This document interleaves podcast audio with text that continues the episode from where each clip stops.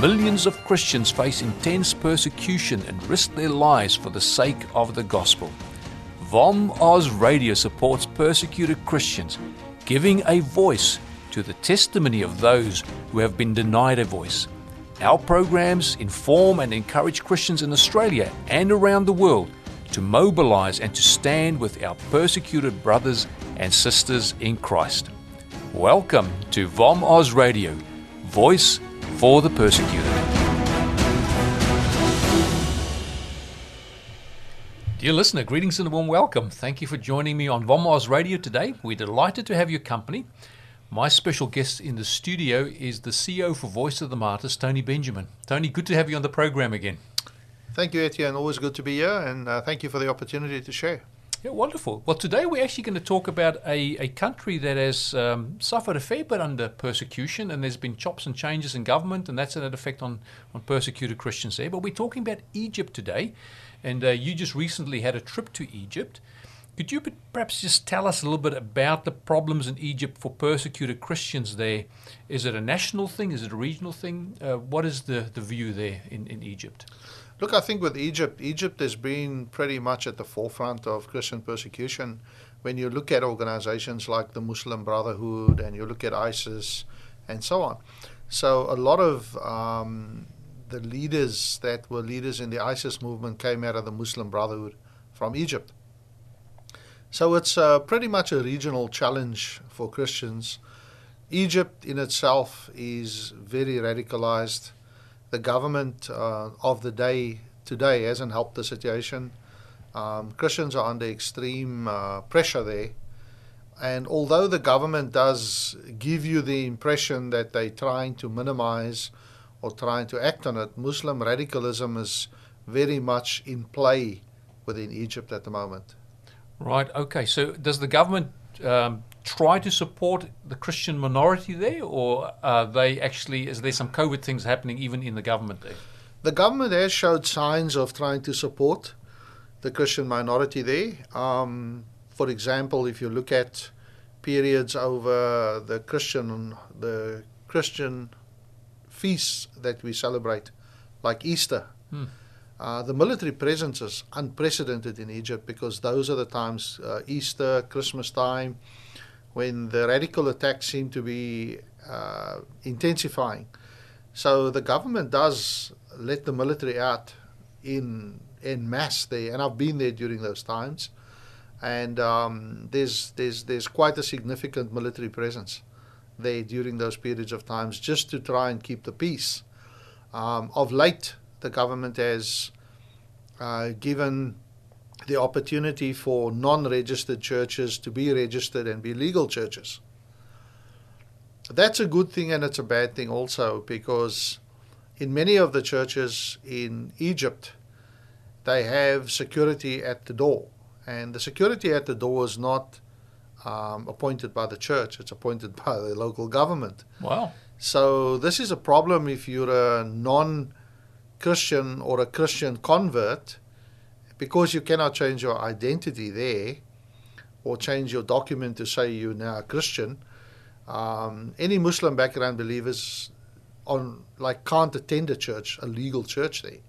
So there are all sorts of challenges, and it's very very complicated there because if a Muslim background believer turned up to a church there saying I want to go into the service, they'll look at the ID which they have to produce and say why are you here? You shouldn't be here, and they get reported and oh. that causes all kinds of challenges in Egypt. Um, because in Egypt today, there are so many, so many people coming to Christ. The Muslim background believers, um, there are so many of them. And it's a constant challenge to find them uh, places where they are able to worship freely and without intimidation. Mm. So, when we talk about persecution, um, what kind of behaviors are exhibited against Christians and I guess even against background Muslim believers? Look, against Christians, um, because of the size of the Muslim population there, they they make up the majority of um, the Egyptians there. So we find that jobs, job opportunities are limited. We find that opportunities of any form of advancement are limited. Business opportunities are particularly difficult. Um, and in a lot of cases, people's freedom of movement is limited. Hmm. What you find, then again, with Muslim background believers, that brings into play the fact that they have to leave family, they have to leave home, they have to either relocate to a different country or to a different region in Egypt just to be able to survive because they classified as apostates um, and they cannot function where they would normally function when they were Muslim. Many of them are, um, are marked for death. They get threatened with death. The children get taken away from them. They never see their families again. So they really have to start all over again and uh, don't have any support system. So these come with a lot of challenges. Mm. And that's why the ministry there is so important for us. Absolutely. So it sounds like if you've got a, a background as a Muslim believer, you were brought up that way, you're going to suffer persecution. What about people who were born into Christian families there? Can you just explain um, the difference between persecution, say, for, for Christians who were born as Christians? Uh, do they have the same issues that they have to face? They don't have the same issues. They have similar issues in terms of being a minority. You have to also remember the dynamic in Egypt is quite unique in that if you, there's even persecution within the church, within the Coptic church. So the Coptic church does not want to allow any Muslim background believers into their churches because it brings heat from the government and from Muslim radicalism. Ah. So the church is vehemently opposed to any Muslim background believers attending. So you find that the Pentecostal movement there is the probably the most open to all of that activity, but also the Pentecostal movement errs more on the side of being the unregistered church. Right. So we work with the Cop- with some sectors of the Coptic Church Mm. in Egypt, and it's it's frowned upon, and the people that actually disciple and baptize Muslim background believers from the Coptic Church are frowned upon and threatened with expulsion from the church, um, threatened by members of the church with uh, harm to their families and so on. And this is an ongoing saga. We hear of this all the time. So, besides Muslim radicalism being a challenge, there are challenges within the church Wow. where the Coptic Church wants to have and continue to have favor, but does not want to take the heat in terms of allowing anybody that's a Christian, whether they are Muslim background believer or not, Mm. into the church, particularly the Muslim background believers. Well, that's interesting, but obviously we do work with some of the people in the Coptic Church. So there are some people who actually are keen to um, to have some level of um, ecumenism, I guess, evangelical process where they can convert people and then embrace them into the fellowship. That's very true, yes, but that's in limited number. All right, okay. Um, now, you just recently had a trip over to Egypt. Are there any stories that sort of stand out in your mind that sort of illustrate or help us understand a little bit better the issues that they're facing there in Egypt? Yes. Um, just before this COVID 19 lockdown thing went to a pandemic scale, I was able to go to Egypt this year. And um, we, we held a pastors' conference uh, in a place called Al Minya. Unbeknown to me at the time of agreeing to do the conference, um, was that Al Minya was the birthplace of the Muslim Brotherhood, Mm. and a lot of there's a lot of ISIS activity even today. So I went straight into the Lions Den getting there and had to be confined to the hotel for this conference. We had the conference in the hotel. It was mainly evangelical pastors and their wives that attended. And I was told that this was the first ever such conference in Al Minya, which Wow. really, really shocked me. Now, there's a strange situation with Al Minya. We had to take the desert road, and believe me, it is a desert road. There's absolutely nothing Mm. surrounding that road but desert. And the reason why it was safe for us traveling the three hour trip there was because if we had to go by public transport or by train, we would be questioned by the police, and the police would follow us everywhere we went when we got to Al Minya under the guise of looking after us because it's dangerous, more to the point of spying on us and to see who we were connecting with, what activity we were holding there, and who was participating. So that was quite a treacherous trip. And on the way back from Al Minya, we actually had a road accident because of the danger in the road. Thankfully, we were all okay and we managed to get back to Egypt safely. So Al Minya was a pretty unique place. Mm. And the challenges of pastoring uh, a Pentecostal church there are like I've never experienced before because all of these people, all of these pastors and churchgoers live amongst the Muslims there, as you can imagine. Yeah.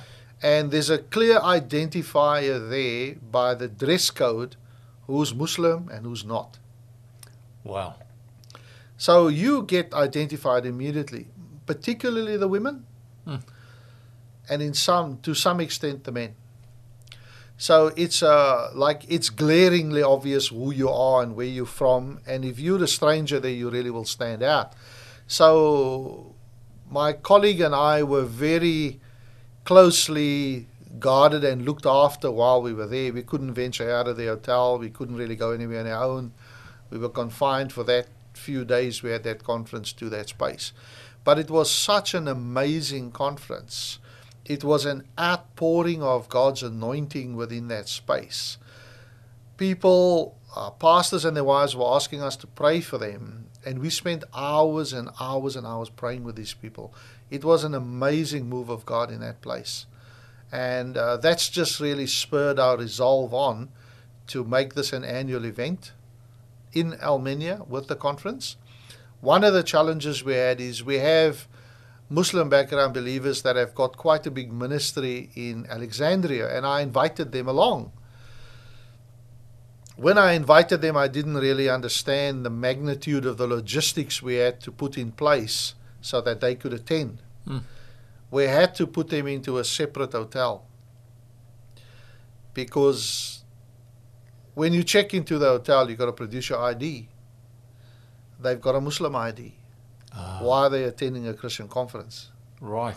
So all the logistics surrounding that. So these guys had to stay in a separate hotel and travel to the conference venue daily and go back to the hotel at night. Um, so that was interesting. It was an interesting dynamic. Mm. And um, we didn't share with all of the pastors there that they were Muslim background believers. We had to keep that to ourselves. Right, and that's just for their own safety and also perhaps concerns from the local pastors in regards to the connection and. Correct, yes. The local pastors um, the the way it was explained to me was that if the local pastors knew that there were Muslim background believers there, they would be in fear for their own safety. Wow. But so, they were taking a level of risk anyway, being at the conference, aren't they? In, in a place where the Brotherhood had, had its beginning? Yes, they were taking a level of risk. That is why the hotel we stayed in, we checked them all into the hotel. We didn't leave the hotel. We had breakfast in the hotel. We had the conference in the hotel. And when everything was over, everybody left and it was done. Mm. So yeah, it was it was quite different. It was it was quite different. But the sad reality for me is that no other ministries have been there. These pastors have relied on their own um, education or Christian education and learning and teaching uh, to function there as best they could without very much support at all in that part of Al Minya. Incredible. So, were there any local Armenian pastors or ministries that were attending the conference? All of them were from Al Minya. That, that, all of them? 40, okay. 40 pastors representing 40 ministries. So it's not a small little town we're talking about? It's not a small town. It's quite big, yeah. Okay. It's quite, and it's quite significant, and it's in a part of a area called Upper Egypt. Right, okay. Yeah. So would they have, you know, some cities where there is persecution, quite often you'll find spots where there's relative peace, they might call it a Christian quarter do they operate the same way, or they, are they dispersed amongst all the other people of the population, whether they be Muslim or otherwise? In parts of Cairo, they do have a Christian quarter.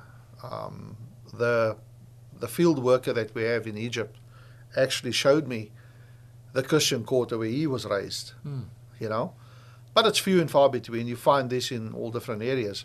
Um, in a place like Al Minya, there isn't no.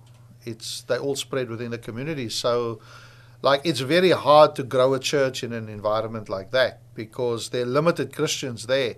So anybody that's going to join the faith will come from a Muslim background. And that comes with a lot of challenges within that local community because everybody knows everybody. Mm.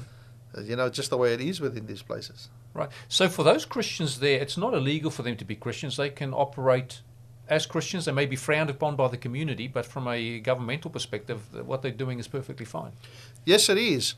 But like it is in all other Muslim countries or Muslim dominated countries, they will allow you to practice your faith freely with limitations, but do not convert Muslims to Christianity. That's where you cross the line within these countries.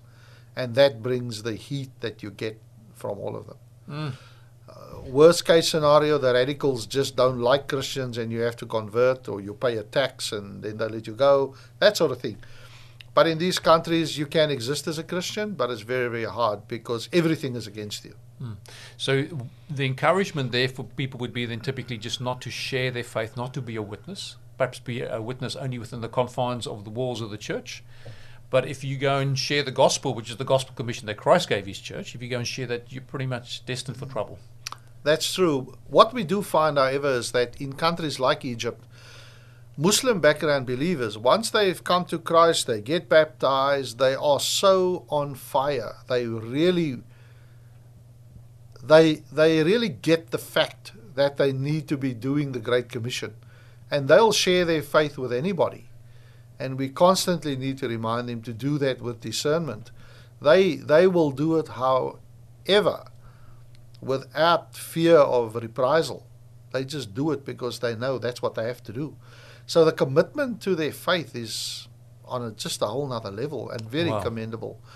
And um, many of them still continue to pray five times a day as they did when they were Muslims. Mm. They now pray to Jesus Christ. They pray to our Lord five times a day. Wow, what a great discipline to bring across, though, isn't it? I mean, there's there's power in prayer. No wonder they uh, Yeah. are so successful in the work that they do, and of course, it's a very dangerous work that they do. Yep. And sadly, you know, one example that I can cite to you is one of the Muslim background believers who we met, and I actually did an interview with him. And I shared with him, you know, what's it like being a Muslim background believer living in a Muslim home because she lives with her family still. Hmm. And the family's, her father's okay with it. And her father is an imam. Oh, And she and her father initially clashed when she became a Christian and she moved away from home and so on. And her father softened his heart to her through a lot of prayer from her and a church community that they've got. Hmm. And her father has now softened his approach so much that he wants to know more. But he said to her, if somebody had approached him 20 years ago and told him about Jesus, he would have been a Christian today. Is that right? and that is that blew me away. That absolutely blew me away. So the need for the gospel there and the the the harvest is so ready there. And we are seeing so many people come to Christ. So many muslims come to Christ today. It's unprecedented the ministry that we have in Alexandria today 2 years ago when I first decided to support this ministry Voice of the Martyrs Australia decided to support the ministry the ministry consisted of three people the pastor, his wife, and his five year old daughter. Within six months, that ministry grew to 800 people. Within a year, it was 3,000. Hmm. They're in their second year now. They are looking at 10,000 people being part of that ministry. Every single one of them that serves in the ministry and as part of the ministry are Muslim background believers. That's in a city like Alexandria only. And Hmm. it's spreading. It's spreading all over Egypt. That is incredible. You know, you, you quoted there, Jesus said, you know, the uh, the harvest is ripe, but the workers are few. And then to pray for the Lord of the harvest to send forth workers. And that is the experience that we're seeing there. It's just people have not shared the gospel, and there's been people who've been wanting to receive the gospel if someone had just taken the time to tell them about Christ. The part that we're particularly proud of as Voice of the Martyrs Australia is the fact that we're investing in a ministry that caters for Muslim background believers. Hmm. People do not want to go there because it's dangerous. Right. But these people are probably more committed than many of our Christians in the West Mm. to their faith. And they want to grow, they want to learn, they want to develop their faith, they want to tell others about Christ. Why would we not support them? Interesting. I wonder if I can just change our direction a little bit here and just come back to the, the issue of persecution and just wondering if there would be early warning signs that uh, those who are experienced in that area can look for um, when persecution does actually take place. Is there normally things that happen prior to that that says, okay, look, we've got to be careful because we know where this is leading? Look, um, the political system that's always a tense situation in Egypt, Mm. that's definitely a warning sign. When the radicals start becoming restless or they don't get things going their way, it becomes a problem in Egypt. It's a, such a volatile place. Um, last year alone, there were a number of attacks on Christians that were just totally unprecedented Mm. unprovoked. Coptic priests were killed.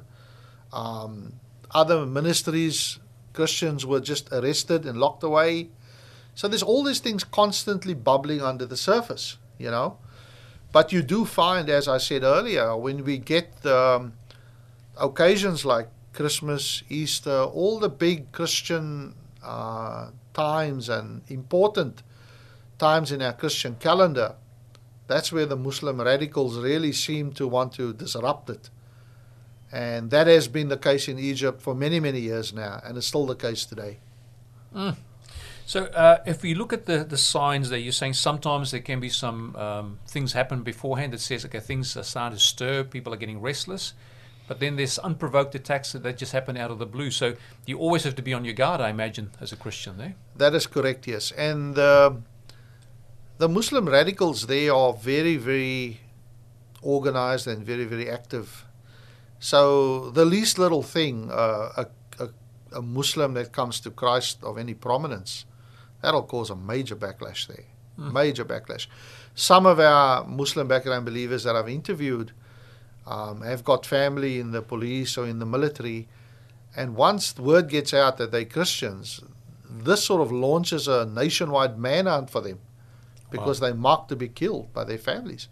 So, you know, it's not just a normal situation where, oh, I'm displeased with you because you changed your faith. Mm. This takes on a whole nother meaning when it's in a place like Egypt. Yeah. Yeah. Incredible. So I, I assume Egypt would have similar laws in regards to protecting people's freedoms and people's rights to a certain extent. So, in other words, you can't just go and assault someone, you can't go and murder someone. Do the people get away with these assaults and mur- if they murder a Christian? I mean, what does the government do? What does the police do? Look, I think when you look at places like Egypt, I think it's very difficult to get a conviction against any Muslim there, Hmm. regardless of what they did. It's like in Pakistan, you know, they, they have a blasphemy law. Yeah. And if somebody accuses you of it, that's it. You go to prison, it's bad news. So the law is there, the written law is there, but how the law is applied is very, very different. Hmm. And this is where the challenge is for many Christians there. You can complain, what they actually do about it's a whole other story. Incredible. So, as you look at the, the signs currently in Egypt, what are they telling us? I mean, do we have do we have reason to be optimistic?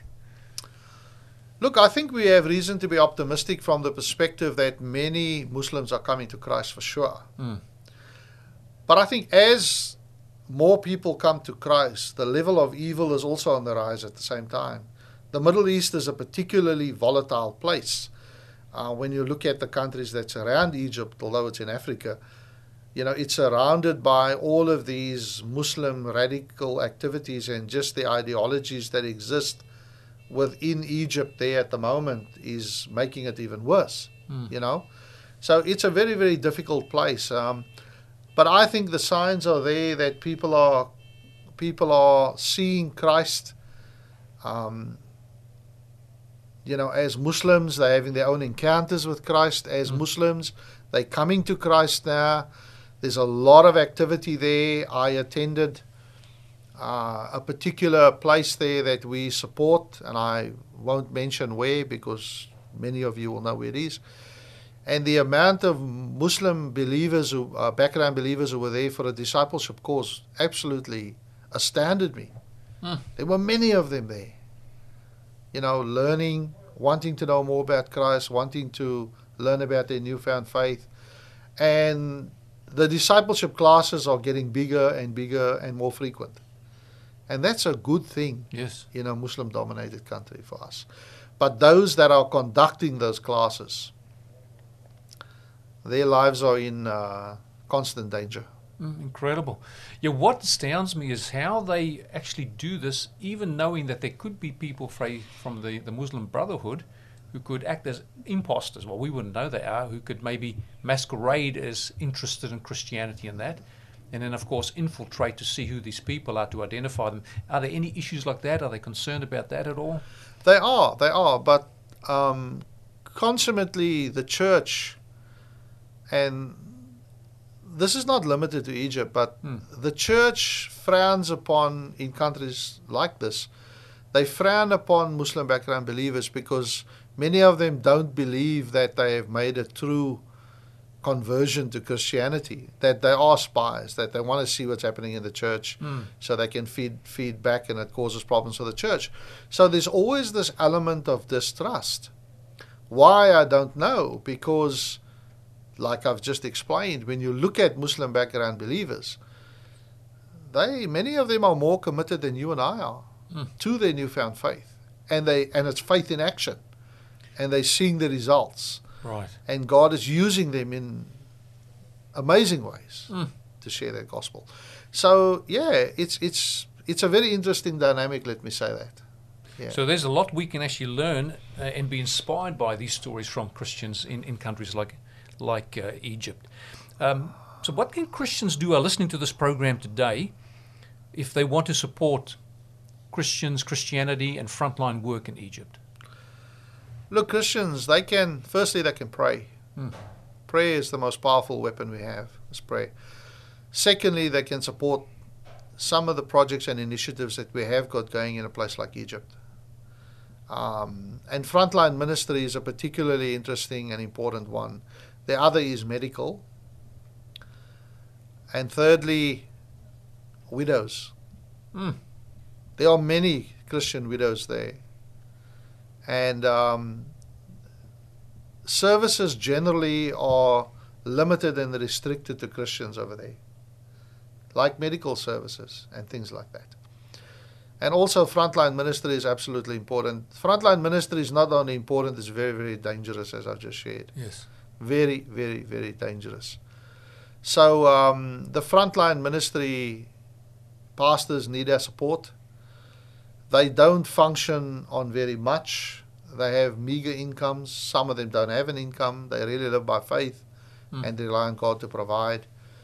There are needs for resources there, basic resources. There's always a need for Bibles. We always get requested to print more and more Bibles for Egypt, more and more children's discipleship literature or new Christians discipleship uh, literature. We always get asked about these things. So the ministry does need our help. The ministry is growing alarmingly quickly, and we'd like to be there to support these guys so they can function. Mm, wonderful. Well, there's quite a few mentioned there. Obviously, prayer is very important, and uh, wouldn't it be great if everybody prayed five times a day for the work of VOM there in Egypt.